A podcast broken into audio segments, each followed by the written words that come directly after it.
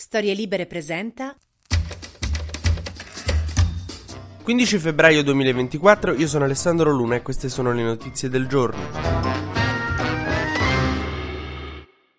In questo periodo Salvini e Meloni si stanno simpatici come Gali e l'ambasciatore israeliano. Stanno litigando su molte cose, ieri insomma lo scontro tra i due è arrivato addirittura in Parlamento. Su varie questioni, vediamole. Allora, la prima è quella del terzo mandato. Praticamente Salvini vuole che venga approvata una norma che consente il terzo mandato per i governatori di regione. Perché? Perché gli interessa della sorte dell'Italia, di come è amministrata? Ma neanche per niente. Il fatto è che c'è Luca Zaia, il governatore del Veneto della Lega, che ha già fatto due mandati e vorrebbe vorrebbe fare il terzo, anche Salvini vorrebbe che lui si potesse candidare perché A non vuole perdere il Veneto. E Zaia in Veneto è popolarissimo, l'ultima volta è stato eletto tipo col più del 70% dei voti, ma soprattutto perché Luca Zaia è l'unico nella Lega che può contendere la leadership a Salvini, cioè l'unico che lo può far fuori perché tutti gli altri sono dei broccoli che, insomma, cioè politicamente, no, a livello di leadership, l'unico che può scalfire la leadership di Salvini, che nella Lega lo vorrebbero mezzo tutti fuori ma non c'è nessuno con cui sostituirlo, sarebbe Zaia Zaia, se non passa questa roba sul terzo mandato, Zaia non si può candidare e quindi diventa un pericolo per Salvini. È un po' come quando a un certo punto il ragazzo di una che mi piaceva aveva iniziato a parlare del fatto che gli sarebbe piaciuto fare l'Erasmus, io ho iniziato a comprare brochure, chiamare università in Belgio, Lussemburgo.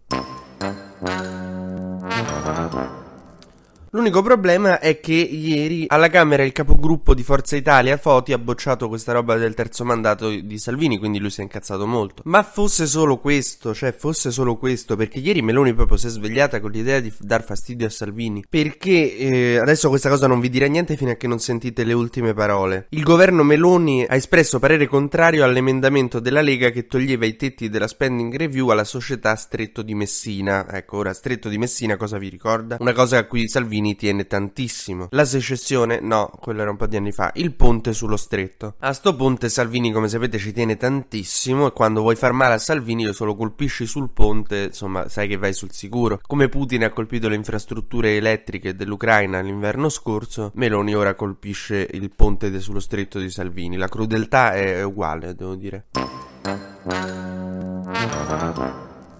Ma non è l'unico tema questo su cui si sono scontrati Salvini e Meloni perché ieri Salvini ha deciso che starà coi trattori oggi. Oggi c'è la protesta dei trattori al Circo Massimo e ci sarà mm, insomma una delegazione della Lega che va insieme ai trattori a manifestare. Contro il governo evidentemente perché i trattori manifestano contro il governo. Ma voi immaginatevi Meloni che sta a lavorare, sta a fare che ne so il Consiglio dei Ministri, dice ok ci siamo tutti, Tajani, Lollo Brigio, dov'è Salvini? Presidente è su un trattore che gioca a chiapparella con gli altri leghisti sui trattori.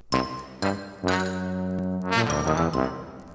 Ma facciamo un breve consueto giro sugli esteri. Israele ha abbandonato il tavolo delle trattative in Egitto con Hamas, insomma, attraverso il Qatar, perché dice che c'era un numero troppo alto di palestinesi da liberare in cambio degli ostaggi. Le trattative non è che già partissero con tutte ste rose aspettative, perché Netanyahu era andato, insomma, all'inizio proprio non ci voleva andare. Poi Biden l'aveva chiamato, gli aveva detto: Dai, vai, vai solo per ascoltare. Tipo le madri con i bambini che si sono rotti i coglioni di andare a messa. Vai lì e ascolta non ce ne devi credere. Quindi c'era andato, ma appunto era chiaro che non gli sarebbe piaciuto quello che avrebbe sentito. E infatti è andata a finire come è andata a finire. È andato con la stessa gioia con cui andava alle recite di mio fratello costretto da mia madre, nonostante giocasse la Roma. E adesso dice che non si risiederà al tavolo fino a che i palestinesi non porteranno un numero più ragionevole, insomma, non, non avranno condizioni più ragionevoli. Nel frattempo, la Palestina in Cisgiordania sta messa come noi dopo il fatto che Amadeus non sarà più il conduttore di Sanremo. Ci stanno pensando al, dopo al Bumazen. Bumazen è l'attuale leader. Si fa già il Totonomidi che potrebbe guidare l'autorità nazionale palestinese, quella che si contrappone ad Hamas nella striscia di Gaza. L'opzione Bonolis però pare scartata in questo momento perché c'ha già altri impegni. Si pensa a un tandem Paola Cortellesi-Teresa Mannino. A parte le cazzate, quello che Stati Uniti ed Unione Europea vorrebbero e chiedono all'autorità nazionale palestinese è che si torni al voto, perché Abu Mazen è vecchio, rinco, insomma non ci sta più, non fa niente, non si muove, qualcuno vada a controllare se è ancora vivo e serve un nuovo leader, serve un nuovo candidato perché altrimenti i palestinesi insomma di fronte a sé si trovano soltanto o Hamas o la morte.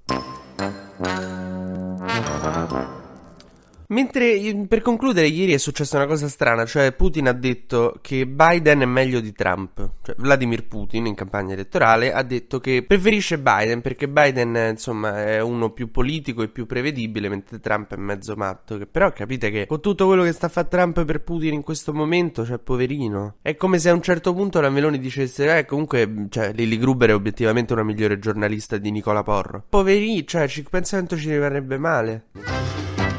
TG Luna torna domani mattina, sempre tra le 12 e le 13, su storielibere.fm.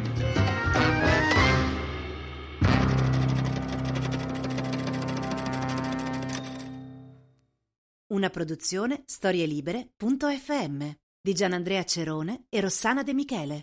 Coordinamento editoriale Guido Guenci.